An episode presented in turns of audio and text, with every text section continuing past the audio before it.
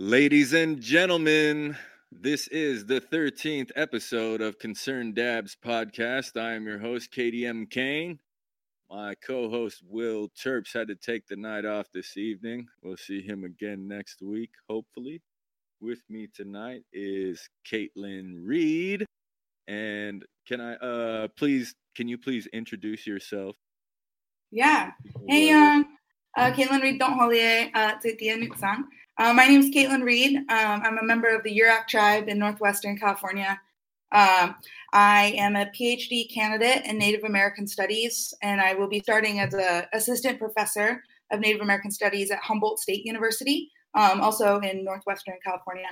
Um, the subject of my dissertation research and what will become my first book um, looks at the environmental and cultural impacts of the cannabis industry, or what I refer to as the green rush, um, on my tribal territory um, and fellow Yurok tribal members. Um, so I, I refer to it from gold rush to green rush. And so I'm trying to connect the historical and ecological dots uh, from the gold rush to the green rush, thinking about violence against Native people, thinking about environmental destruction, thinking about prioritizing profit. Um, yeah, so that's what I do. I'm excited to talk about my work with y'all today. Awesome. Awesome. So uh you are Yurok and you're um from the Emerald Triangle, more or less, right? Mm-hmm. So, yeah, I was born there. I didn't grow up there. I came back as an adult, and it was um, when I had. So I had heard stories from my mom and my grandma about where we were from, like my whole life. Um, I didn't start thinking about where I was from as like a place associated with weed until I went to college. Um, I was in a dorm room in New York, and somebody asked me where I was from, and I said, "Well, I'm originally I'm from Humboldt County," and their eyes lit up because they were so excited. They thought oh, yeah. I was going to have like the supply, and I was like, "Wow, how interesting is it that 3,000 miles away, people are assuming like this agricultural product." Um, like is going to make it there first off, and it was known so well for its cannabis. Yeah, yeah, the name rings bells. That's for sure. Yeah. Yeah, dude, I gotta tell this story. I oh please. I think I think I was like a sophomore or a junior in high school, and we had this math teacher named Mr. Brown, and he was the coolest cat ever.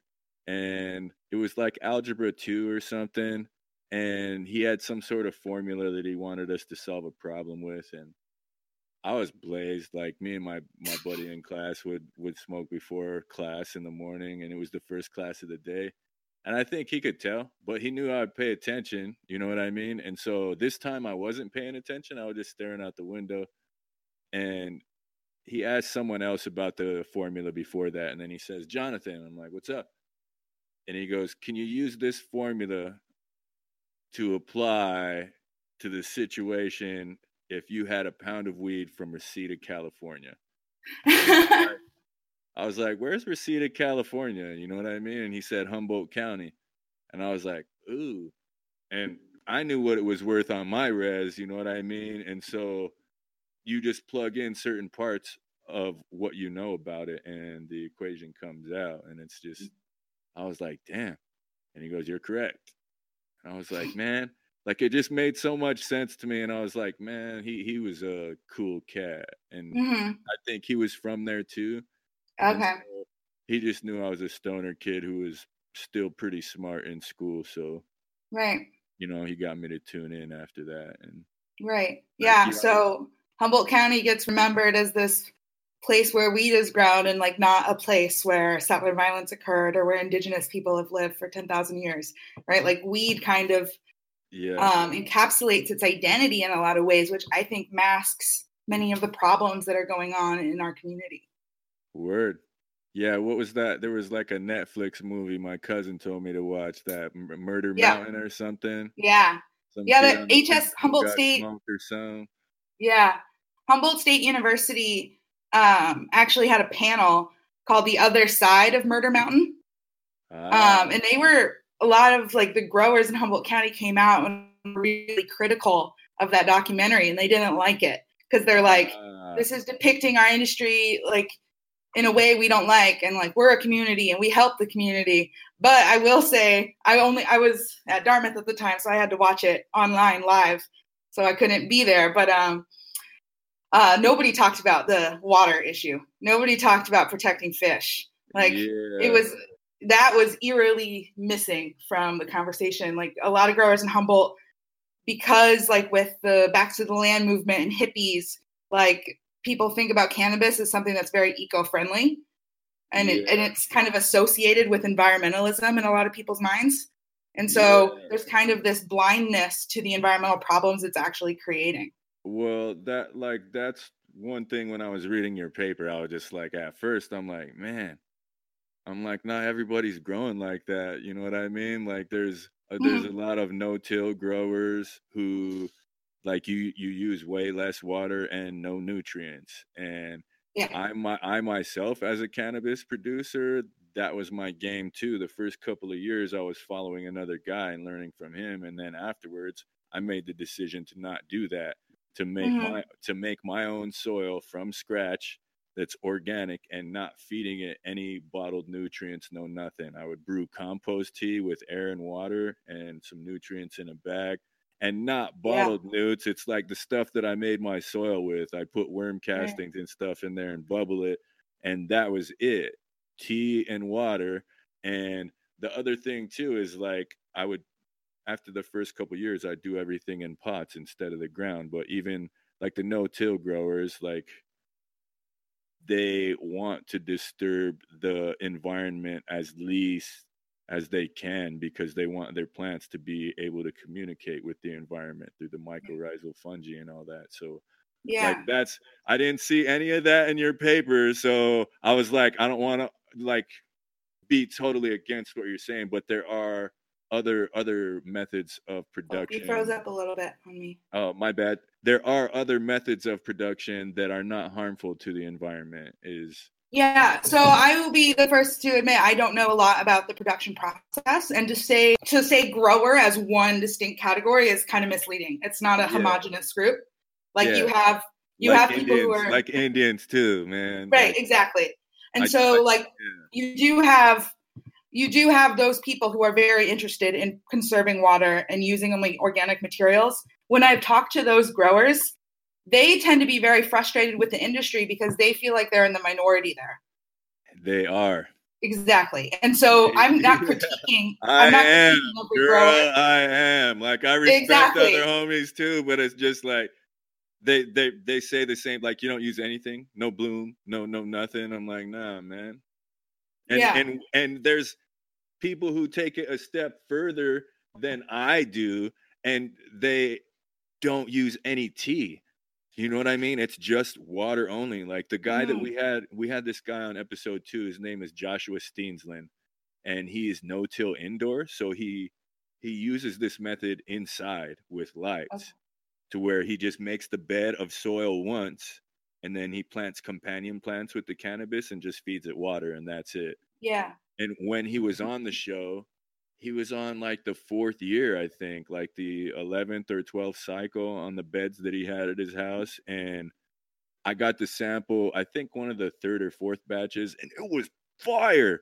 You know what I mean? With with no no nutrients, no nothing. And so yeah. I I am impressed with stuff like that, and I try to follow guys like that and have them on my show. But right. there's there's also other guys that grow conventionally too with nutrients, and I, I think that's fine. Uh, the what the issue that I have with is guys who are growing outside in the ground and pouring nutrients on their their plants. You know what I mean? Yeah, that's so, primarily what we're getting on our yeah, reservation. And, and and yeah, and that's when I was reading your paper, like I'm mad about this too. Like at first, I was just like, man, she's kind of shitting on cannabis, and it's like you're not. You're shitting on a certain part of it, which I right. think is wrong and too. So, like, but and, and it's not just cannabis either, is what I wanted to say either. Like before we went live, I was talking about this with you for a little bit.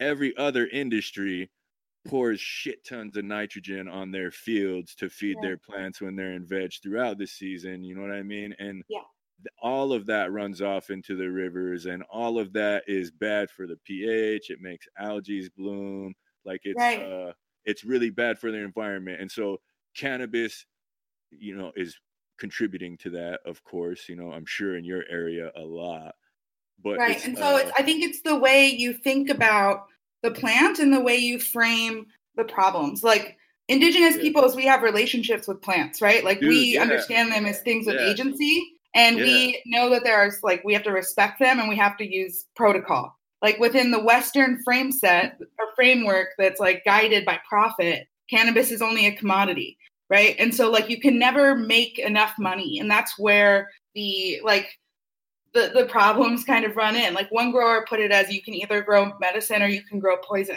And so we yeah. have a mixture of both right? I, I agree. Yeah yeah. And and uh, like I, I moved here to phoenix in 2018 right? And coming from oregon like dude, like uh, my game is tight and I'm super clean, fresh, organic, like no none of that. And coming down here, there's there's not even a lab test required other than potency. Oh, and oh wow. Like no pesticide test, no mold test, no nothing. And I'm like, Jesus Christ, man. So even buying from the store, which as a medical patient I am supposed to assume is a safe place. Yeah. It's not. Right. Like I assume everything is dirty, you know what I mean? And mm-hmm that law changed this summer. So starting August 27th, um, dispensaries are going to be required to have a residual pesticide test and a mold test, which I think is dope. But yeah. I mean, policing that many businesses to get them into compliance and everything, I like. I don't think they'll start writing tickets for non-compliance for at least a year or two. So yeah, I'm still not gonna trust anything until then. But it's like in Oregon, there were companies that branded themselves off that. It's like, no, there's no nutes. You know what I mean? This is no till, sun grown. Like uh my guy Jackson, we had him on the first episode. He owns Natural Wonders. He's enrolled Nez Perce like I am. He's my bro. I worked for him for like a year out there in Portland. He's mm-hmm. really good peeps. And I wish I could have him on this show to talk to you too, because like he's super smart and educated also, but he has this farm called uh Green Sea Green Source Gardens on his shelf. Yeah. And they're they're no till outdoor, like use way less water. They have their own breeding program. It's super organic and it's yeah. not causing anything harmful to the environment. And that's how they brand themselves, you know. They're like yeah we're uh we're in the southern Oregon because they're a little bit north of where you guys are at, I think. Yeah.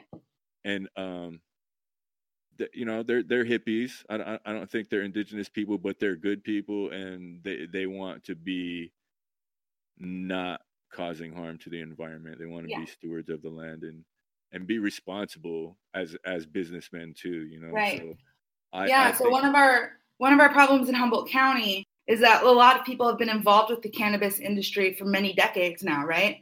Um, and they want to figure out a way to do it environmentally friendly. But at some base level, you've got to look at the geography of the place and think about the historical context of why we grew weed in Humboldt County. It was because of federal prohibition. And so it was people going up into the hills where they couldn't get caught by camp, right? Yeah, or like Reagan's yeah. drug raid law enforcement dogs, right? Yeah. Uh, it what the geography of that place is not conducive to agriculture.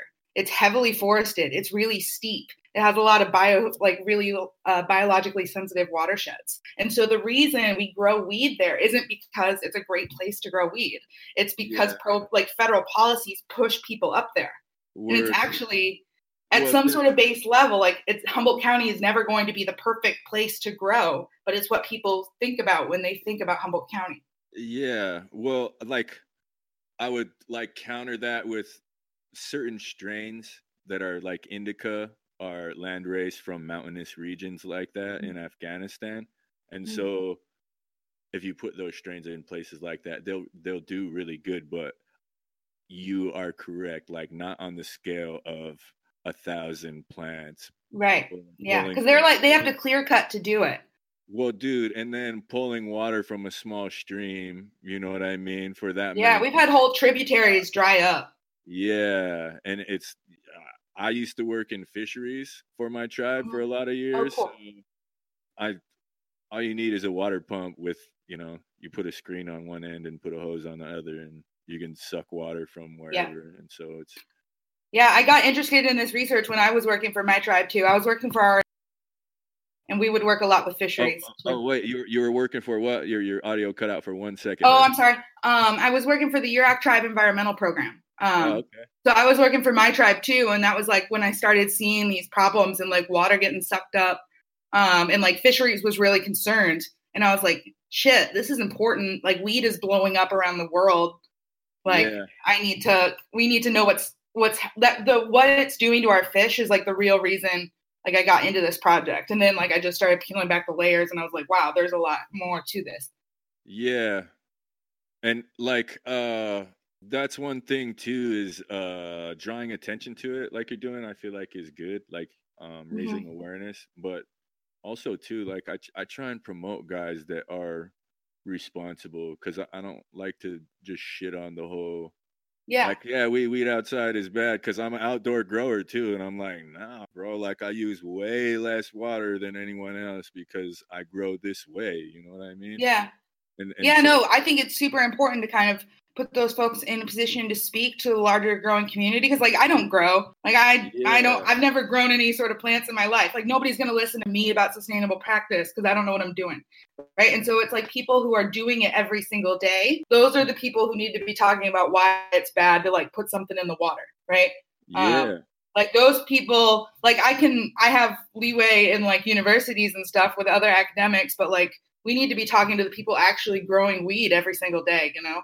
Well, like, yeah, and and it's like there's there's guys who are conventional growers too, like they grow in a, in a pot with soil or hydro, and they pour nutrients in there, and it's like, yeah, that's cool. It's it's just going to the plant, but I don't think any of those guys put that soil in their garbage can and send it to the dump. You know what I mean? Yeah. They go and they go and put it somewhere on under a fruit tree or something, and it's like there's still leftover nitrogen and all kinds of chemicals still in that soil that are still going to yeah. run into the environment. And like I frown upon hydro growers too, because I'm like, yeah, that's cool that you can increase your yield by 30 to 50% by growing with that method, but it doesn't smell or taste the same as soil.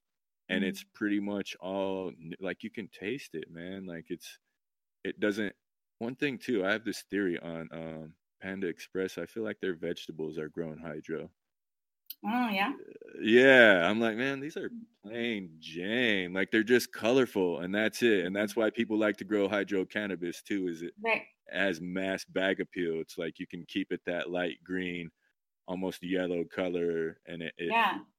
Right, like in a lot of ways, the cannabis industry mirrors like the food industry. You want to produce as much uh, as possible at the yeah. lowest cost and make and maximize profit. Yeah. And in the meantime, a lot of people are getting diabetes and heart like cancer and like and people are obese and starving at the same time, right? Yeah. It's like doing what is most cost effective usually creates a lot of societal harm. Yeah. Well, to me, like uh, mine was pretty much the same as on cost but just not as on volume on volume you know what i mean because mm. you can you can produce way more but it's just like it costs way less to just use water. You know what I mean? Yeah. And that's why I feel like when I was trying to solicit an investor, I would always pitch it as, "Look, dude, everybody else is trying to get 1.2 million to do an indoor grow at a warehouse, and I just want 160 racks to do outdoor like we're going to produce 3 times as much as those guys will in a year with one season." And when it gets competitive and it gets flooded, those guys can't bring their costs down. You know what I mean? Like they're going to always pay for electricity on lights and AC and fans, but they're also going to pay for bottled nutrients through their their whole year, you know what I mean? And I'm like, mm-hmm. I'm not paying for any of that and I'm not hurting anything and it would just it was strange how difficult it was to sell that too to to people who are rich. Yeah, because that doesn't read as profitable. It doesn't at all. That's what that's the bottom line. I couldn't find the hippie millionaire, and it was like, damn, man. Like everybody had some sort of corporate job that they were able to stun on me when they showed up to the meeting. I'm like, okay, man, here's here's my little booklet with my spreadsheets, and like I was able to answer all questions, but I could never get that loot. So mm-hmm. I just had to deal with it and keep pushing. Um, what was the uh, what was the next thing that you wanted to talk about? Hmm. I, I, don't, I don't remember where I offshoot that. I, I don't know where it came from. No worries.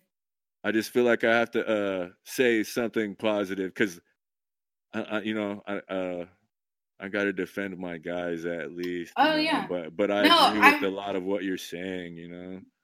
Yeah, no, I want this like this book to be read by the growing community, and like I, like I expect resistance uh, Yeah. initially, because like the same thing happens within Native American studies, right? Like people who've been oblivious to the fact that Native people still exist, like they don't want to hear that their country was built on genocide and slavery, right? So for- No, they initially, you get the "I can't hear you" sort of thing, and I see the Dude. same thing when I critique the cannabis industry Man. right? Like it's not every single grower; it's the industry as a whole and the harms that it's creating.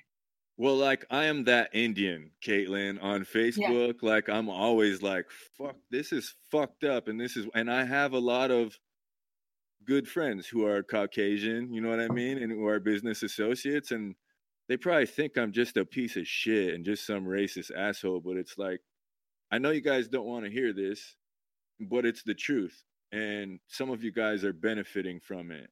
And this is why. And and you guys are smart enough to put that together from the post and it's i guess it kind of is meant to be a little bit offensive but man it's just mainly Yeah, Oh, well, like i'm not like trying to settler colonialism is one of the biggest problems that we need to deal with, and I, I in the book I try to link pro- like settler colonialism and the cannabis industry, and so.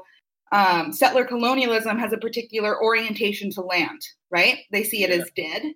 It is not alive. It doesn't have spirit or agency. It is to be used for the material consumption of human beings. And if you're not making profit off of it, it's going to waste. And that's kind of the relationship we have towards land and then it gets applied to the cannabis industry. And so like it's not it's not just the cannabis industry, it's every single natural resource extraction industry. It's cannabis, it's walnuts, it's almonds, it's fruit, Yeah. it's oil, it's everything Yeah. right? And so until you disrupt that bottom foundational layer of how you relate to land, nothing's going to get fixed. And so Yeah. the cannabis industry is victim to that as every other natural resource extraction site. And so cannabis is not alone. My critique is actually much much larger, right? yeah i agree and and the one thing too is people are lobbying big money is lobbying um for the law to be written as such that people cannot grow their own like it's like that in washington everybody Mhm. just saw legal weed and voted yes but they didn't read the language and you couldn't grow your own Yeah. and in oregon that's why it failed so many times before it passed because the language didn't read such that you could grow your own and now it, it is in oregon everybody can grow four plants as long as you're 21 you can have four plants per residence no card no nothing Yeah.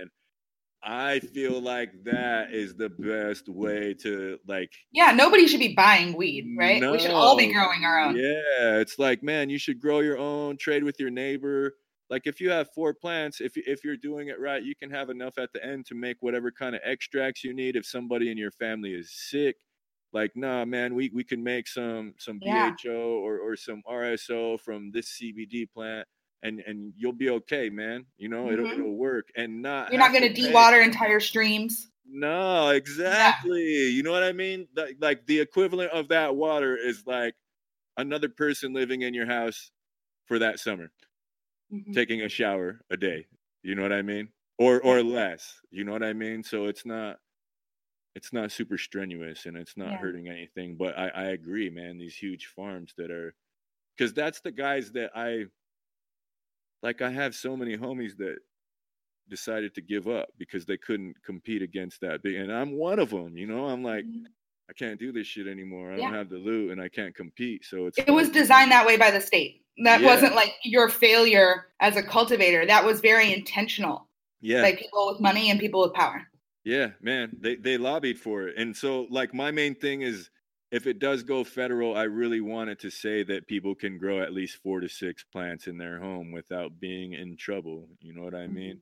Yeah. And We like usually those laws though are like private um, property. Like I know one big problem, a lot of younger folk who can't afford to buy their own home, um, like they're having problems with access too. Um, yeah, And so like it needs to be grown in community gardens. Like here in yeah. North Cal, like we have for people who are food insecure. Like what about people who are medicine insecure?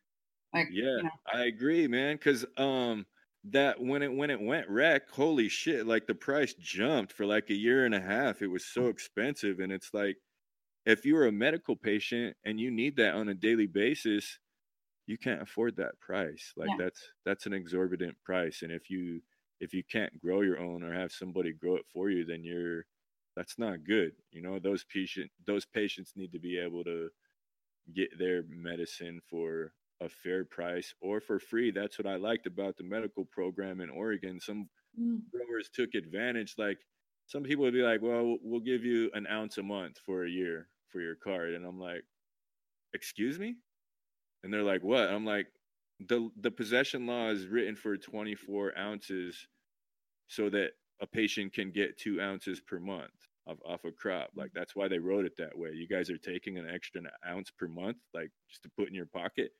And guys who like had no response to that i'm like fuck you dude. Like i'm not mm-hmm. telling anybody to give their card to you. Like that's not that's not legit. You give a pound and a half every single harvest and if somebody runs out, then you give it to them at cost because they're a patient and you are growing plants for them. You know what I mean? Mm-hmm. Anything extra, like yeah, you can make a little bit of loot, but it's you're you're taking care of people. You know what I mean? And yeah.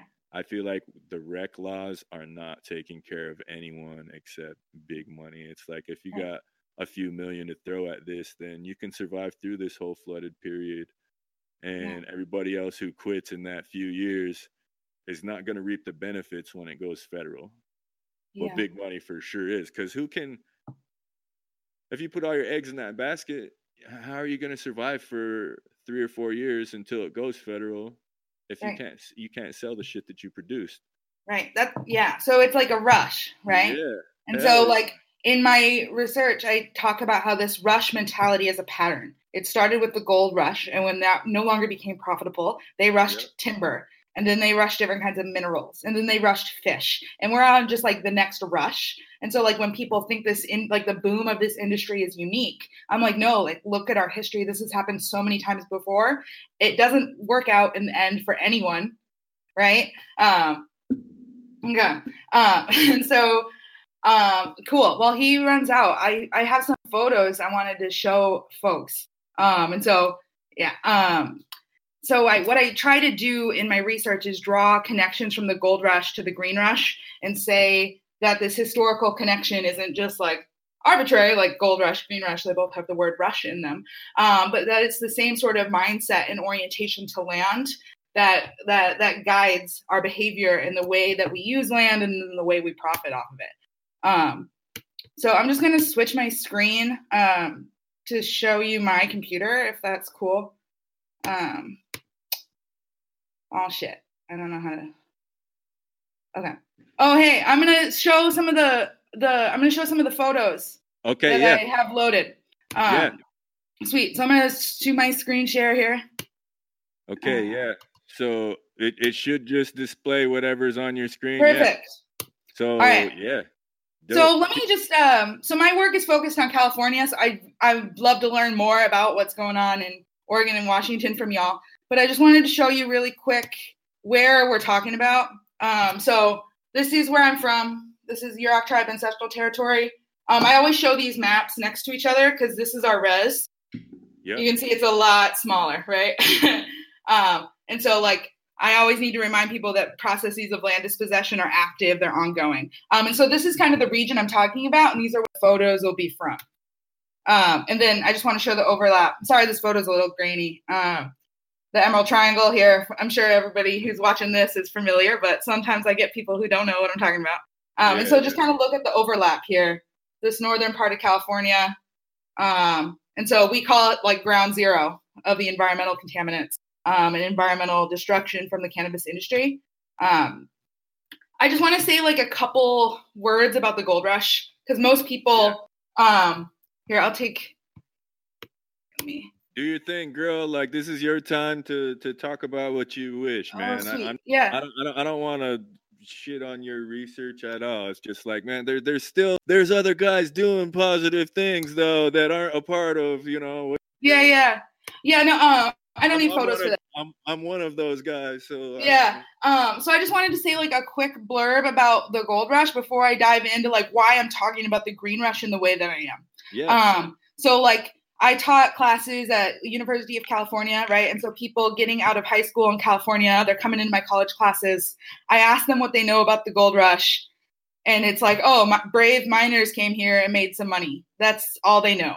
yeah, right? that's what they got taught in school, man. Yes. Like, and so what's really going on in California in the 1840s, 1850s, 1860s is that miners are actively slaughtering entire villages. They're like raping women. They are like killing Indian babies. Um, and they're getting together and forming militias. And so not just like the army being sent in, but like random 18 year old, 20 year old dudes. yeah. are going out- Swear any oath to any honor or anything. You know what I Right. mean? Just got guns and are coming there for gold. So Yes, fuck exactly. you, Indians. You and what I so mean? California is the golden state. We think of the California gold rush as what founded California. And so I argue you cannot separate that violence and that that connection between resource extraction, right? Blowing up mountains for gold, like completely destroying entire streams for gold, putting mercury in the water. All of mm-hmm. that is also connected to violence against indigenous people. And so for me, the rush characterizes not just like, let's run to the resource and make money, right? The rush is also inherently violent against land and against indigenous people. And so when I hear people talk about the green rush as a California Indian, I can't help but think about the gold rush, right? And all that Yeah. that encompassed for our people. Um, and so I'm trying to argue that the gold rush is ongoing, not the gold rush, the rush mentality, and it just looks different. Instead of gold, it's weed now. And they always collapse, right? Because it's predicated on profit, not on a sustainable way to survive in a place, right? yeah. Um, okay, so I'll show some pictures real quick. Okay, yeah. Do your thing, girl. Do your thing. Sweet. Um, okay, I got the share screen down now. I think. Okay, so um, these are the different parallels I drew from Can you? Uh, can you- yeah, yeah. Full between screen. Gold Rush and Green Rush in my book. And so I talk about land dispossession and Indian removal, right? Miners came in and said, This is mine now. Yeah, and- man. Our, eh, our eh, reservation shrank too, man, as Nez Perce like two or three times, just because it's like, oh, there's gold there. Oh, there's gold there. You know what I mm, mean? Like, Right, Let's make it smaller. Let's make it smaller. right. Let's make it smaller. Exactly. And Yeah. so we have growers coming in and our and sucks there is that we don't have jurisdiction, right? We only have jurisdiction on the reservation, but most of our sacred sites are in ancestral territory, not on the reservation. And so that kind of opens up a gateway for growers to come in and disrespect uh, like the areas where our medicine people go, right? Yeah. And like we just don't want weed being grown there because our medicine people need those places, right? Yeah. And I, I saw that too in your paper too about girls going to collect uh what is it what, what what's the some some kind of basket making material or something? Oh yeah, we gather all sorts of stuff. We'll get hazelnut sticks and bear grass and Sticks, oh, I think the example you might be um, referring to is the um, I talk about this feeling of danger and violence because a lot of these growers they have guard dogs um, and they're armed. Usually they have guns and stuff, and sometimes they even use booby traps. Yeah. Um, and if you're like accidentally stumble upon a grow, like I think I wrote in my paper, it doesn't matter if you're an looking for bear grass or if you're a cop, right? You're gonna get a gun pulled on you. yeah. And I- like thinking about land dispossession and the settler state taking away our territory, this tiny little reservation that we have left, if we can't even feel safe in our own land, like what the fuck, right?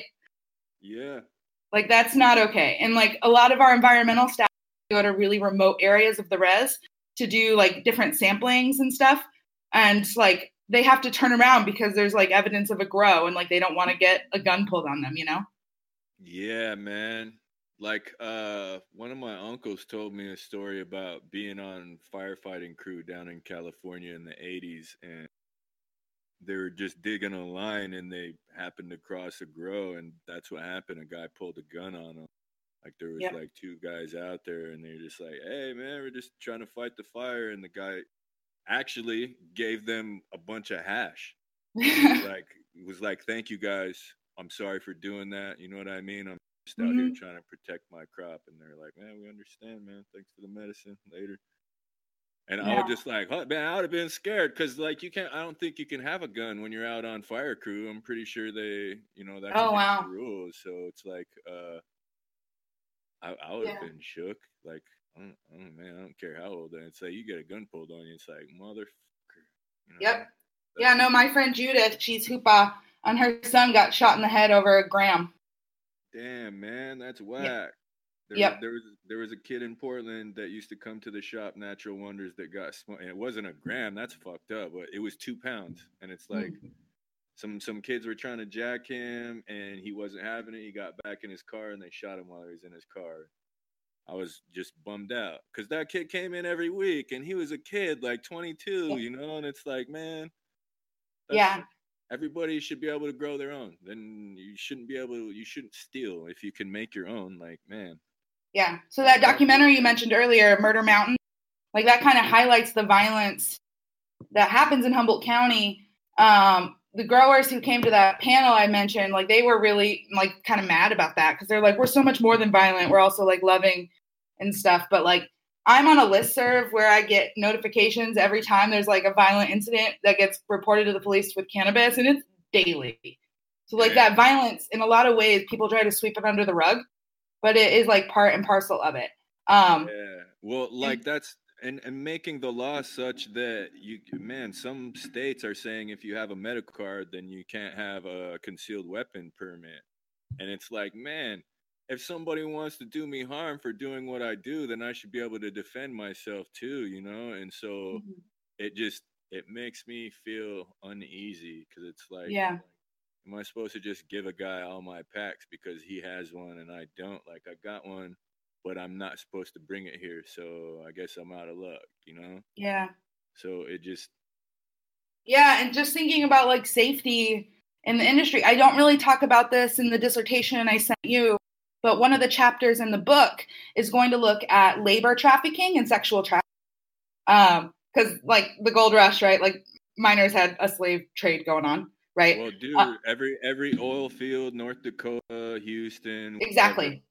Uh Yes. there's uh there's a couple strip clubs in the nearest city and there's girls selling it and there's guys who are selling the girls who are selling it so Yeah. So uh, what I argue, like, so missing and murdered Indigenous, like, are often located in very like remote areas and near sites of natural resource extraction, and like that's a pattern, like a well documented pattern. And we have a very um, awful problem of missing people in Humboldt County, right? So we have the highest rate of missing people per capita in the state of California. Our county does. We also have one of the highest rates of Native people per capita in our state, in our county, um, throughout California. And so, like, I see overlap between like missing and murdered Indigenous women, right, and being um, trafficked in the cannabis industry. Because a lot of women go up to work into in the industry to just like trim or do whatever, and then like they're not allowed to leave, um, and they're kind of like they're coerced into doing sexual labor. Um, there are also stories of labor trafficking in the cannabis industry in Humboldt County where people who have escaped um, like have no idea where in the world they are. A lot of industries like to prey on undocumented migrants because if they complain, they'll threaten to deport them. Um, they'll also kind of mislead them. They'll be like, "Do you want to cook at a camp for three months?" and like mislead the fact that it's like a trespass grow and what they're doing is illegal, and then they'll hold them there at gunpoint. Um, and so I just I don't really know how I'm going to like go about my research uh, for this chapter because like I don't want you know want to put these vulnerable Yeah. people on blast in a public setting. But, like, Yeah. I Well, see so many parallels between like miners enslaving Native people and like raping Native women um, and sort of the labor and sexual trafficking that's going on like behind the redwood curtain. You know? Yeah, I I I want to express my point of view. Like I've had multiple women on my trim cruise, and none of that shit ever went down. you Yeah. know Oh, I I'm mean? not like accusing you of sexual well, no. trafficking. by any means. Well, no, I'm just like usually uh girls would have the time in the evening and and want to be hustling and making some extra loot. So like they would always show up and do work and it didn't matter if you were a girl or a boy. It's like if you couldn't trim a pound of weed in 6 hours, then I'm not going to call you again tomorrow. You know what I mean? So Mhm. but there was one girl and she brought her boyfriend through too and i met her through uh, one of my cousins. She was from the boise area and she was the best girl like she was a robot. Like she would smoke anybody like do double their work anytime. And so uh that makes me sad that that's happening down in your region because that's it's not cool. It's like you're supposed to be able to trust each other. That's why you have these people here on your farm because nobody's gonna uh, yeah. steal or do anybody wrong. And right, if, the word uh, people use around here is potstitute. Ah. Yeah, damn. and one of the big problems that's, that's is that like maybe a college girl. I'm gonna look oh. for that on IG now. Hashtag potstitute. Yeah, well, it, I think it's another way of like demeaning women and objectifying them and using them for their sexual labor. Um, but one of the problems is that a lot of this is how I kind of learned about this because young women at Humboldt State University were like making materials to protect themselves. Because when you go up on the hill to like make money for a weekend or whatever, working in the cannabis industry, your cell phone doesn't work, Word. right? Like you have you are isolated. There is no way to contact anybody. Um, and so like that's when like young women are being like put in danger. And because they go up to do the cannabis work right and it might and it might be illegal law enforcement doesn't give a shit and they don't go look for them law enforcement's attitude is basically like oh well this young girl chose to go up to a cannabis farm. Like it's her fault. Like we're not going to go like rescue her. You know? Yeah. Yeah and that's, that's, the sort of thing we're seeing. Um, and so the cannabis industry in humboldt county likes to talk about all the benefits it brings. Usually those are economic benefits, but they're very silent on not only like the environmental problems that are being created in our area, but also like people going missing. Like pretty much everybody I've talked to down here for my research knows somebody who's gone missing. Yeah, that's crazy. Cause I don't, you know what I mean? Like I've, I mean, I know some some people who have been kidnapped or disappeared, but not not related to weed. So like it'll be yeah, that happens all the time up here. Your book, because yeah, the uh, I don't know, man. Like I, I just wouldn't. I I gotta.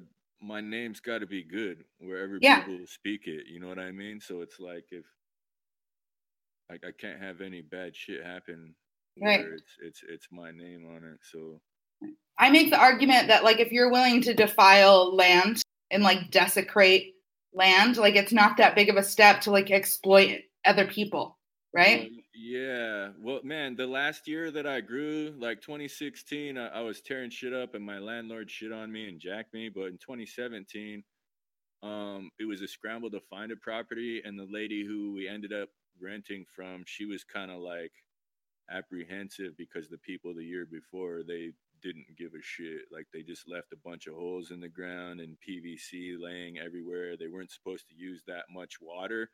Yeah. Like she didn't she didn't have a well. She had some sort of cistern system just to it was like a farmland. She grew hay and that was it. So she didn't need a lot of water. And those guys were using a shit ton. And they just yeah. left a huge mess and everything. And it was like I had like I had to present myself really well and come with spreadsheets and pictures like this is what I did last year. I'm not going to dig any holes. I'm not going to use any PVC. I'm going to just put fence posts here so your horses can't get to them and that, that that's it. You know what I mean? And yeah. She was she was okay with it, you know, after that cuz it was just like, man, I'm Yeah, so one of the parallels I draw between the gold rush is the gold rush was the biggest human mig- like the biggest migration in human history. Like tens of thousands of people flocked from all over the world to like yeah. come mine for gold in California. And so we have people coming from all over the country, all over the world to come grow weed in Humboldt County. And guess what? Most of them know nothing about yeah. cultivating. Fucking right? Chads. Chads. If Will was on the show right now, he'd be like, yeah, those fucking Chads coming out there to throw. Yeah, but they're the one, they're really fucking up our environment, right? So here's one story. It's kind of an extreme. So um, we like so we go um i used to operation Yurok is like this tribal eradication campaign and then we go in and document environmental damages. So this guy had got a 40 gallon drum of whatever chemical and he's supposed to like dilute it into his spray bottle. So it's like 10% solution 90% water something like that. Yeah. This guy didn't know that and so he just dumps his whole fucking barrel or drum into this little makeshift pond he had made with like a tarp. And like that was the water that was going down the whole mountainside getting into all the uh, soil and then getting into the tributary. Um, yeah, and so like that's the sort of like people flock to humboldt county because it's name recognition. They don't know anything about weed or growing weed. And even if they manage to make some money it's our environment that they're destroying in the process while they figure it out. Yeah. I right? agree. And like, like we're not getting any of the benefits from that like we're not seeing any of the profit, like nothing like that. We're just seeing like the externalities, what they need to take from us so they can make money. Yeah, I, I agree. And like, man, it uh it makes me sad, but it gives me hope too, because there there are people that can produce it with without ruining the environment and yeah taking yeah like i i agree with you. I think that's true. But simultaneously i don't think we're giving enough attention or like i think a lot of the criticism needs to come from the growing community itself right? Because the growing community is very like the growing community is used to like people attacking them from the outside right? Like yeah. for decades they've kind of endured that. They need to be attacked from the inside is, man. There's there's this one guy, and I think people just keep reporting him on IG, so he gets deleted because the majority, like you're saying, is evil. But this guy, his farm, they're called Dirty Arm Farms. Mm-hmm. And he grows in a greenhouse organically, no nutes, and he turns most of his stuff into oil. And so it's like live resin, or he'll make like a, a weed syrup, and then he does like a CBD line too. But he's super organic. And the reason that he grows in soil organically with no nutes is because it produces the best terpene profile, the smell and the taste and the flavor that you want. Um, but when he's on IG, fuck, he shits on fools, and I I can't help but to cheer him on because it's like guys will sit there and label their shit organic, and it's not. And he'd be mm-hmm. like, man, isn't that a bottle of nutes in the background of your photo right there? Like, what the fuck are you talking about organic? And he, he just calls him out. And yeah. it's guys who fucking chads who put in all that money to invest and still don't know what they're doing, can't stand that shit. So they, they flag his profile and and try to get him deleted like that. But yeah, I, I agree. It's it's very rare to see it from the inside. Most people who are like her, the, the fucking ch- they're trying to stay super positive all the time and you want to be a brand ambassador for our kind and it's like when i ask those critical questions and they don't answer them correctly it's we don't really want you to work here. You know what i mean? And i'm like I, I okay cool. Mm-hmm. it's fine you know? Yeah, yeah like where i'm just like as like a native american studies scholar like my first and foremost priority is like protecting our fish, protecting our territory. Like, and that's what, and like, I just have to deal with the facts of like what I'm sure, like, there are cannabis farms that are very sustainable, but that's not what we're seeing on our reservation. Um, yeah. And so I feel like those issues need to be brought to light, you know? Word. And yeah, here I can show you some quick photos. I, I keep saying I'm going to show it to you, and yeah, I'll do yeah, it now. Okay. All good. Yeah, man. I, I'm, I'm okay, enjoying so, uh, our conversation, girl. Yeah, so this is the photo from before 2012 and after 2014. Um, can, you, can you full screen it? Oh yeah, yeah, yeah. Let me full screen and, it. And this is uh like satellite, satellite Google View or something. Okay, so yeah, this photo before 2012. This one's after 2014, and so that's just like an aerial view of clear cutting. And yeah. so, like, what happens when growers do that is like the soil dries up. It can't like sustain anything, right? Um, you see it impacts our waterways and then wildlife go from like clear cut spot to clear cut spot where they in, like ingest poison and stuff. Um, here's another view of just like two grows and so all the clear cutting that has to happen there. Um, i wanted to show you some of the water. So this is like the sort of uh, tank that we'll find all the time. And so it's just lined with tarp and then That's you see this reservoir. pipe yeah and so that other side of that pipe is stuck into the creek. Damn Yep. And so what a lot of them will do is instead of like applying nutrients or whatever chemical to each individual plant, they'll dump it in this here pool. And then these little Yeah, um, they they get that from big agriculture. Can you go back one photo? Yeah, yeah, see like that tank. No, go back to that tank. So Yeah. big big ag will post one of those out in the middle of their wheat field or whatever, and they'll do the same thing. They'll make, and it's supposed to be diluted, but it's a solution Yeah. chemical nutrients that they just feed over time. Yeah. And so one of the guys at the tribe, he um, one of the guys at the tribe told me that he's a plumber and he like goes to a lot of these abandoned sites and he's never seen one that isn't leaking water 20 and so like they're very inefficient they're getting like the solution back into the water and then um, these are the irrigation tubes and what i say about these in my research because you'll find these over whole mountainsides just like they're everywhere um, Yeah. and I have a good friend. She's Dakota and Dakota Jessa Rae Growing Thunder. And um, she, when Standing Rock was like in full force, she was telling me the Black Snake prophecy, right? Um, like the Lakota had this prophecy that this black snake will come across their territory and like everywhere it go, it would bring like destruction and destroy everything in its path. Um, and when she told me that story, like obviously the big black snakes, the pipeline, but I was thinking of these little black snakes um, that are like sucking up our water and kind of delivering poisons everywhere. Um, I wanted to show some photo- photos of the different chemicals that we find. I just wanted to let your viewers know there's a dead animal in one of my slides. So just like trigger warning for folks. Yeah, Um, all good. We, we okay, so we so we care. find a lot of we find a ton of rodenticides. Um, Wait, we wait, also- wait. rodenticide. So that yeah, so those are like rat killers and stuff. Yeah. And so what they make the animal do, they don't kill the animal right away. Make the animal very like dazed and like confused and slow. And so it then gets eaten by another animal. And so that toxin a kind of like bioaccumulates in the next animal. And it's like working its way down the food chain, right? Um, some of these chemicals now come in things like bacon flavor, right? And so these animals are intentionally poisoned so that they don't disrupt crops. And a lot of the chemicals that we find um, are not even legal in the United States. They're manufactured in the United States, of course, um, but they are not like legally available, and so they're not on the list of chemicals the EPA tests for, right? Because the EPA assumes you're only using legal chemicals, and so they try to like find out which one it is on the list, and of course, it's not on the list, right? Yeah. This hot dog is stuffed with carbamates, which is a really um, like lethal toxin for wildlife. Um, and that marten was found like a couple meters away. We have found dead martens, dead coyotes. 'cause- We've found a dead black bear. Um, they're impacting snowy spotted owls, which are endangered. Um, Because to me, an animal that would eat meat is not an animal that would eat your plants. You know what I mean? Like you know, the only well, I'm saying, um, animals I've seen eat my plants were deer. yeah, You know, um, they, they would come and tear off a whole branch, and I'm like, you fuckers, man! Like yeah.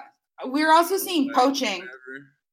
Damn. Um, we're also seeing a lot of poaching because like people I've are kind of I've- I've trapped never at these seen- places. I've never seen a rodent eat a fucking weed plant in my life, so I don't. I Well, don't- we're finding a lot of poisoned animals at abandoned grow sites. word. Yeah, there's an ecologist, uh, Mourad Gabriel. He he's done most of the work on uh, poison, um, and he mostly looks at ro- different rodents and like weasel varieties. Um, but just as his own curiosity, he's a deer hunter, and he's tested the liver of every single deer he's caught in the last like decade, and every single one has test positive for rodenticides. Yeah. Well, did he check for glyphosate? Uh, I don't even know what that is. That's Roundup. That's the most commonly used uh, pesticide in big ag, and it's in everything. Like if you if you used Roundup on your weed plants, you would fail a residual pesticide test to get onto a dispensary shelf. But everything else that we buy in a grocery store, everything, everything has not undergone that same test. The yeah, only the only thing that we buy, like the only test that anything on the shelf, even if it's labeled organic, it's it didn't get the product didn't get tested. They came and inspected the farm, and that was it. yeah. And Yeah, and so we're seeing like this kind of pollution, but we're also garbage. Um, people leave behind tons of garbage. It was there's garbage extends beyond both frames of this. It's like an episode of Hoarders in some of these abandoned sites. Um, you find a lot of petroleum products yeah, and like a bunch of different. I'm I've sorry, what? EHO. I've I've seen uh some pictures where there's so many cans of butane just left out there in, in Yep. a field in an area, and it's like, like, Yeah. why did you guys even do it like this? You guys got to be junkies. If you're gonna run that much oil, like you could have done it way smarter than to waste that many cans and pay retail for it. You know what I Yep. mean? Yep. And then we find a bunch of equipment. Like that was just one thing of batteries left behind. Right. Yeah. And like these will eventually like break down and contaminate soils and stuff. Yeah. Yeah, Um, and, and some guys just leave it. Like that's the lady in 2017. She didn't want to work with me at first, but I, I like explained to her like I don't do any of that shit that those guys did last year. Like I'm, I'm Yeah. not, I'm not gonna mix anything up and pour it on your fucking land. Like it's Right. gonna be. Um, there's one more pollution problem I got to talk about really quick because it's a big problem for our people. It's gross, so I don't have a picture. okay. Um, it's um, so a lot of people they come up to these grow sites, right, and they're there for a couple months. They don't build a latrine. They have no sort of sewer What's system. latrine?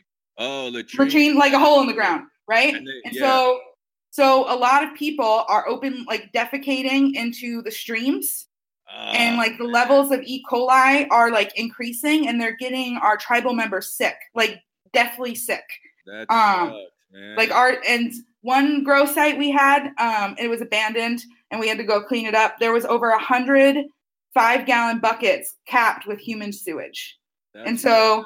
Like I'm like, this that's isn't crazy. they did it on our land and so like they bailed we don't know who did it and so the obligation to clean it up is like on us and it's So like they were gonna use that for their plants or something. How many? no no no no no it was because they're living up there Oh fuck! right like they're super remote it takes like 10 hours to access a site sometimes because they're way out in the middle of nowhere Well, right? My, my pop always told me like if you're out in the woods, just you got a shovel, dig a hole. You know what I mean? yeah no they're just going in the river That's fucked up, man. yeah and like at a large scale right so like a grow site with 4000 plants you've got a lot of workers they're up there for a lot of months that Yeah, stuff adds up right Yeah. And so, like, human waste is a huge issue that my tribe is dealing with. And it's like, we didn't ask for this settler shit to happen, right? Um, Yeah. And so, that's Okay. that's that's the perspective of cultivation from my tribe's perspective, right? Okay. Like, because yeah. these are the issues that we're dealing with, and Yeah. like the growing community isn't helping clean them up. And right? I, and yeah, and I can dig where you're coming from because I'm that Indian on Facebook, and I know people don't like me for it. So I'm I'm pro cannabis and pro cultivation and pro industry and all this. So I can't be angry at you for being Mhm. that Indian on my show. You know what I mean? Like I'm Yeah, I'm, it- I'm digging it. You know what I mean? I'm like, Yeah. man, it's it's uh, it wouldn't matter to me if it was cannabis or dairy farming, right? Well, Like- because because usually too, I'm just like, yeah, yeah, word, yeah, I fucking like that shit, and and this Mm-hmm. is different. Like we're we're we're talking and engaging about hmm aspects, and so Yeah, no, it's a really complicated issue. There's a lot of Indians on my tribe yeah, get into weed, right? yeah, It's not like all of us think the same way. We No. debate the fuck out of this at like our annual meeting.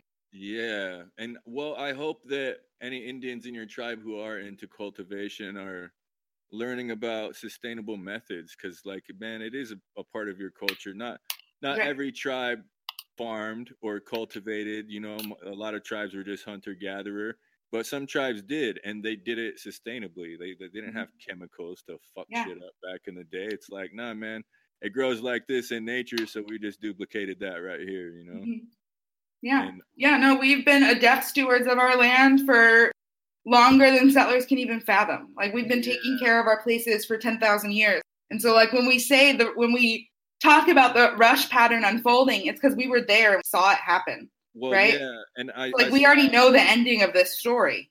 Yeah, I saw this uh, one passage in your paper too that talked about your tribe um, purposely setting fires so that those uh, hazelnut sticks can grow so that they can Yeah. make basket. But that wasn't the only benefit. You know what I mean? It's like it helped other other wildlife come. Yeah. totally. Too like there was tribes in Oregon that also did that. Yep. Um, Yeah, a lot of us burned. And when the Spanish missionaries showed up in the 1750s, they were writing in their diaries, WTF, why are these stupid Indians lighting everything on fire? Like, yeah, They didn't understand the complexity of our land management regimes, right? Like Yeah. they weren't as sophisticated and ecologically aware of their surroundings as we were. And so like when the national parks are created and the US Forest Service is created, the first thing they go and do is fire suppression. They're like Indians quit lighting shit on fire, right? That's why California is on fire every single summer because the state hasn't let us burn like we're supposed to, right? Ah, yeah, That's so- why we're in this yeah, terrible situation. So there's Eh. way too much tinder, and it, it just fucking goes off because Bottom line, Indians know what we're talking about. yeah, man, no doubt, no doubt. Um, is is there any uh any like positives from your tribe? Like, is is anybody like doing anything like like positive that you're proud of that you want to talk about? Yeah, well, we've like dramatically decreased the amount of trespass cultivation on our reservation. So, um. Operation Yurok is kind of a like So, way- way innovative less- program. less illegal, unlicensed grows going on. Yeah, exactly. And so we're seeing less of that. Like in 2000, it was blowing up. They were like sucking all of our creeks dry. But like we've been going after them every single summer, and I think like we're really we're making a dent. Like it's like some people are really pessimistic and they're like, eh, it's a, like a drop in a bucket. But like anything we can do to protect our fish is really important, and I think the tribe is working on doing that. Um, yeah. Well, like but eventually, like the green rush will collapse, just like the gold rush did, and then it won't be profitable to grow weed at all because Amazon and Google will be doing it. So yeah, I hope to get one of those Amazon weed jobs because I look I work for them right now. oh yeah, Yeah, but I, I actually one of those uh illegal huge grows. I I used to DJ in a strip club for a lot of years in Portland at a few different ones. So I'd run into a lot of different characters, and sometimes people knew I was a weed guy, so we'd sit down and talk for a second. But uh, I, I got offered a job at one of those illegal grows, and it was in Oregon, and they had a thousand plants, and it was out in the woods. And they're like, "You go outdoor, you know what you're doing." I'm like, "Yeah, bro. Like, here's my spreadsheet," and they're just like we're not doing that we're doing this and i'm like i i respect your guys' heart you know to do such things but i i'm i fucking been to jail for weed already so i don't i don't want to do anything like that you know and so i i settled on the property in sherwood in 2016 i met a guy like that through through Yeah. the strip club and it, yeah. okay I think we can get more but I- creative too. yeah, and and, 'Cause, and like- I I just uh I wanted to be responsible and and not Yeah. and not go to jail because I've already done that part. It's like that's Right. why I'm in Oregon because I can be compliant and do my thing and not get in trouble. Like Yeah. And like tribes need to like diversify and like get more income. Like I get that. But I think there are other elements of the cannabis industry that we could perhaps participate in that won't like divert our water and contaminate our soil. Like what if the Yurok tribe owned its own lab to like test product for retail? Right? Yeah, Like people are paying a lot of money to get their shit tested and then that might be a for our tribal youth to like Well, have a job dude, and live at home, you know? yeah, in their own it- community. And so, like, I think we need to get more creative about how we think about tribal participation in the cannabis industry. well, Um, and, and and it's required. You know what I Yeah. mean? Like exactly. And then we know that, like, the state isn't half assing it and, like, the tribe would actually do it right, you know? and yeah, and it's man, that's one of the biggest lobbying bodies in in cannabis. I feel mm. like because, dude, like a in in medical, like a compliance test as a medical grower is like a hundred bucks, and it was like an uh-huh. ex- extra fifty if you wanted the terpene profile analysis. And some guys would do that because they want to stunt. It's like, yo, check Yeah. this shit out. But when it went rec, I'm pretty sure that test is like three fifty. Yeah, it's What I a lot mean? of growers were complaining about it. Yeah. dude yeah like it's way deeper and and way more expensive and so if there's like there i think there's like 2100 licenses in oregon for rec Wow, that's it? producers yeah but dude there's a there's like 2 million pound surplus Yeah. there's gonna be like it's Yeah. No, there's enough. Um, so we did an up acreage permit cap, 3,500 acres um, is the max that's allowed to be uh, permitted out in Humboldt County. That is more than enough to supply all of California. yeah so well- like, it's not about supply for California people; it's about profit, right? Well, yeah, the last article I read said that there's enough supply in Oregon to last for six years. Yeah. from now. But we're going to keep producing more, right? Because Yeah. the same framework guides everything. It Yeah. guides like food production, right? We waste the most food in the world. Like dollar stores that are filled with those dumb little like trinkets, like we still keep producing those every year. Like it's not about stuff we need. It's we'll make anything if, as long as it'll make a profit and we're not thinking about the resources that it's using. It's really impacting all of us for the long term. Yeah, I agree, and I, I feel like a lot of the uh, smaller craft cannabis producers in Oregon would say the same thing because they they really take a lot of pride in what they produce, but it doesn't matter because there's all this volume Yep. from all this big money. It's like, yeah, it might not be as bomb as yours, but it doesn't matter because the price is going down and people don't want to pay that much anyway. So Yeah, as mm. long as the cannabis industry is slave to capitalist logic, it will be very flawed. Yeah, and so I I try to man. I am working class poor, more or less. Yeah, I'm an Mhm. educated Indian, but I, I still scramble before the first of the month. So I'm I'm, I'm always like a budget a budget shopper, no matter Right. what it is. You know what I mean? I don't want to pay more than I have to. But in certain cases, and especially in cannabis or even in music, if if I go to a show and the guy killed that shit and I really like two or three of his songs, I'll go pay 20 bucks for a CD. Mhm. Even though a CD should only be 10 bucks. It's like whatever, bro. You're asking for 20, I got you. you yeah. and with with weed, same thing. Like there's guys on my show who I would pay more for their weed because I, I know I can get it cheaper in Oregon, but those guys have something really special that they put a lot of work into and it's worth more money to me. So I would like Yeah. to support the work that they Yeah. did because because I'm also an artist too. You know, I'm a musician and it, it bugs me when it's it's fine when people stream something off of Spotify. You know, that's how most of the income comes from digital consumption. But every now and then, someone buys an Yeah. album digital download from my website or off of Yeah. iTunes, and it's like ten whole dollars. And I get an email, and I'm like, man, thank Right. you for the support. You know what I mean? Yeah. Like, man, it, it mm-hmm. just it it makes me feel good. So I feel like guys who still take pride in their work will still find a, a way to at least eat and and hopefully more so when it goes federally legal because if they can export with no no penalties then i feel like the cream will rise to the top like i i drink a couple beers after work but i don't get bud light you know what i mean like Mhm. I, I want some craft beer from a local brewer Yeah. something with some citrus hops because Yeah. I have to drink less and, and I, I feel better about supporting a guy who wanted to make something good as opposed to something huge you know Yeah. Yeah. Yeah. And so I I hear growers critique big canna all the time.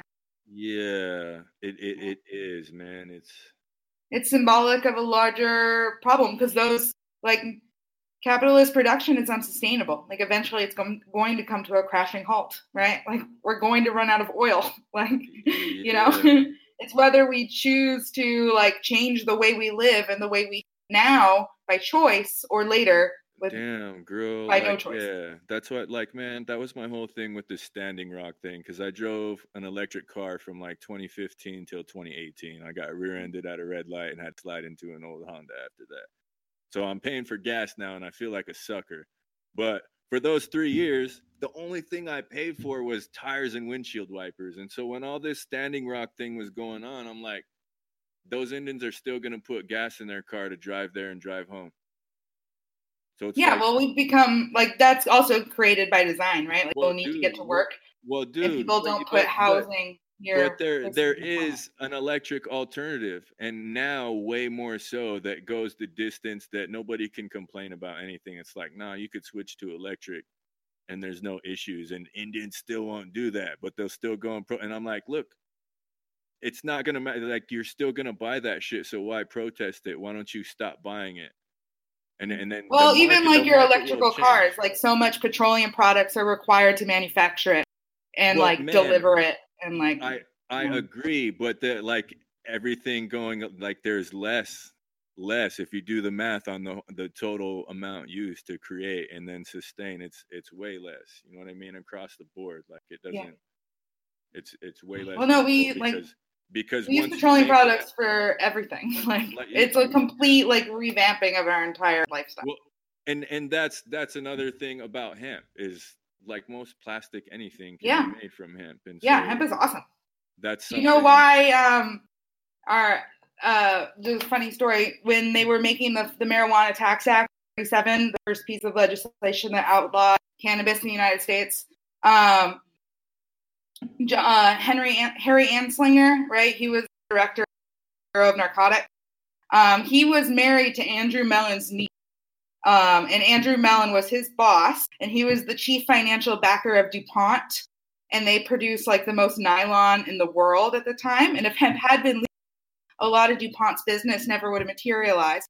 And so, like, one of the large reasons behind cannabis prohibition, it was, of course, like race based as well, but like it was also to prevent competition for the nylon industry and DuPont specific.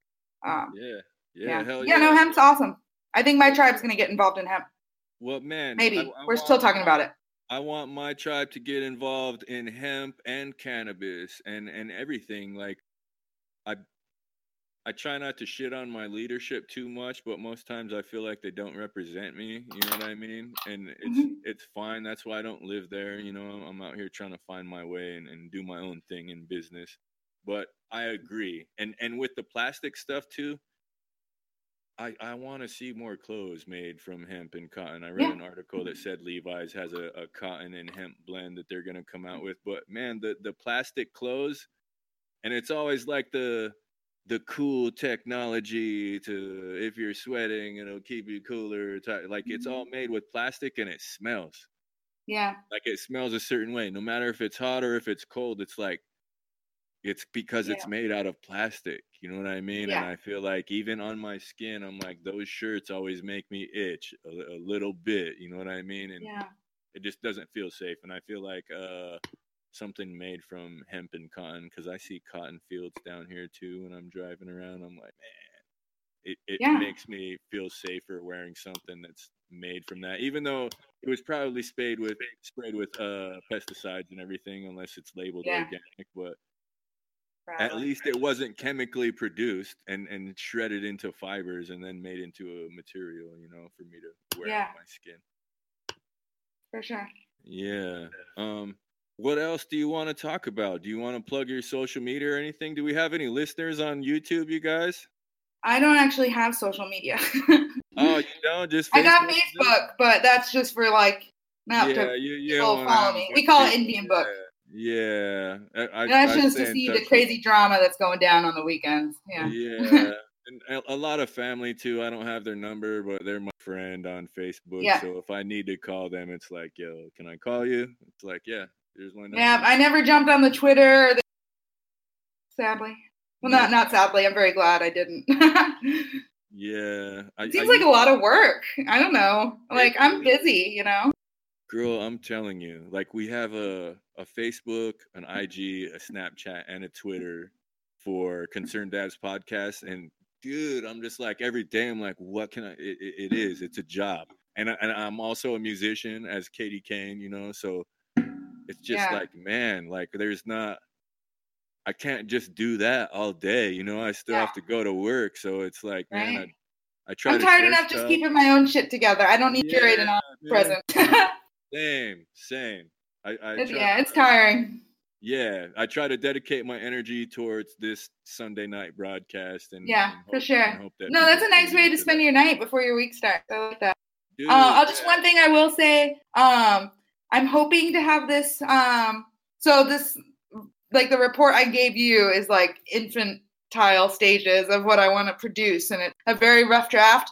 But I'm hoping my book, um, which will be called "From Gold Rush to Green Rush: um, California Cannabis and California Indians," um, will be available by like 2022 at the like the very latest. Um, hopefully.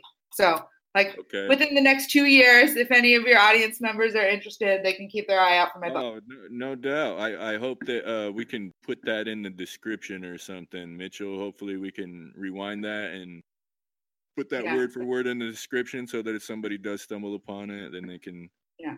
Well, we I still I still gotta finish writing it. well, because can, can okay. So before we go, can I ask you some questions about that? Because I read books. yes, please. You know, like I, I, uh, anybody who's on my show who I feel like has a bunch of dope info. Like we had one eye, he's a breeder from Oregon that bred the dog walker OG. He's got game and he's a super nice guy. I told him he's got to write a book, you know? Yeah. And then, then Joshua Steensland, he said he's working on one too. So I'm like, bro, Yeah. let me know when it comes out. I will buy Yeah. that.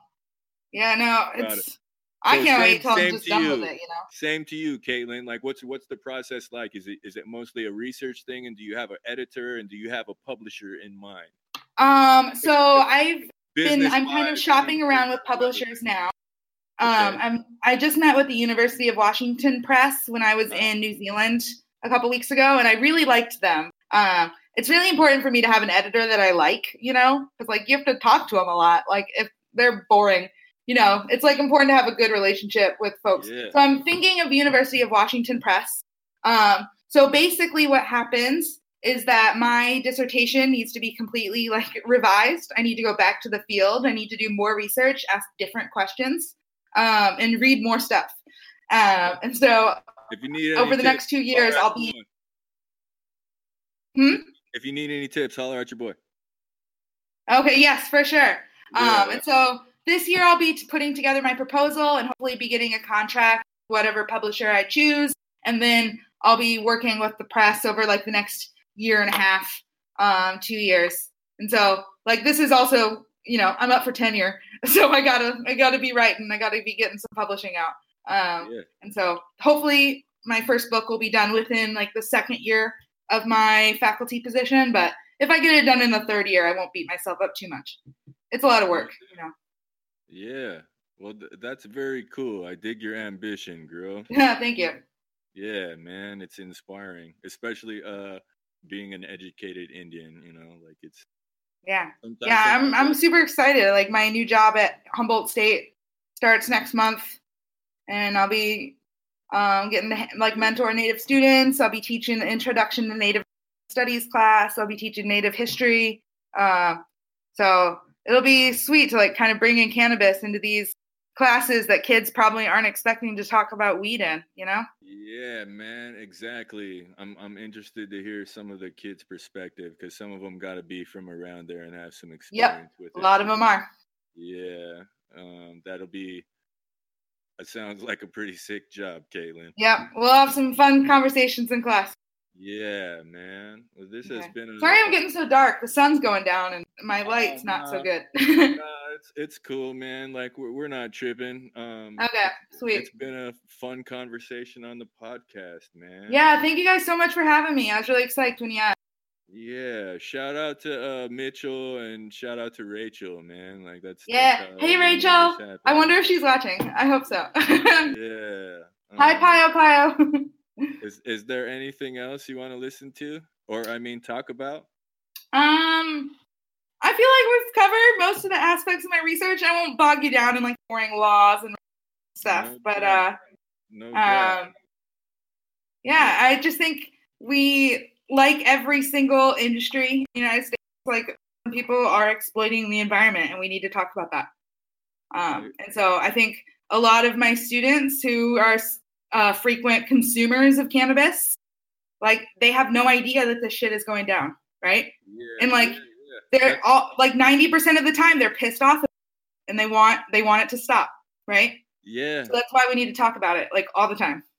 Yeah, no doubt. I agree. Dialogue is important. That's why we're doing the podcast. Um, these conversations are not being had on the news or anywhere in Right. mainstream media, so we got to do it ourselves, and hopefully people can tune in. If it's Yeah. not live, they can still catch it after the fact. You know. So, Yeah. Yeah, want to know something crazy? I was at the North American Cannabis Summit in uh in LA this past January. There were like 500 different panels for folks to present their research. There was only two on the environment. Damn. That was it. damn. yeah. Well, it's good. Way to way to represent that perspective, girl. Thank you. I appreciate that. Yeah. Yeah. All right. Well, I had a blast talking with both. With I had a blast talking with you. Yeah, man. Um, hopefully we can do a follow-up interview with you, maybe like sometime after uh the first of the year and see how that job's going and Oh, for sure. That'd be the awesome. Maybe maybe you'll have a publisher by then and report Yeah. some news on that. Yeah. Fingers crossed.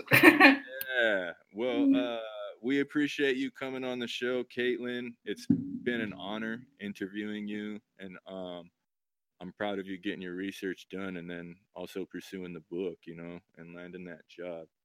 Uh, thank you very uh, much. It was my pleasure. Yeah. So um, that's the end of the episode, folks. I'm gonna go ahead and do my outro dance right now. this was the 13th episode of Concerned Dabs podcast. I was your host, KDM Kane. My host, my co-host Will Terps was missing, but he'll be back next week. My guest was Kaitlin Reed from Humboldt State University. Um, I got to give a shout out to my guys in production, Mitchell Wilson and Jesse Curry. This has been a main node and Joseph Street Enterprise production.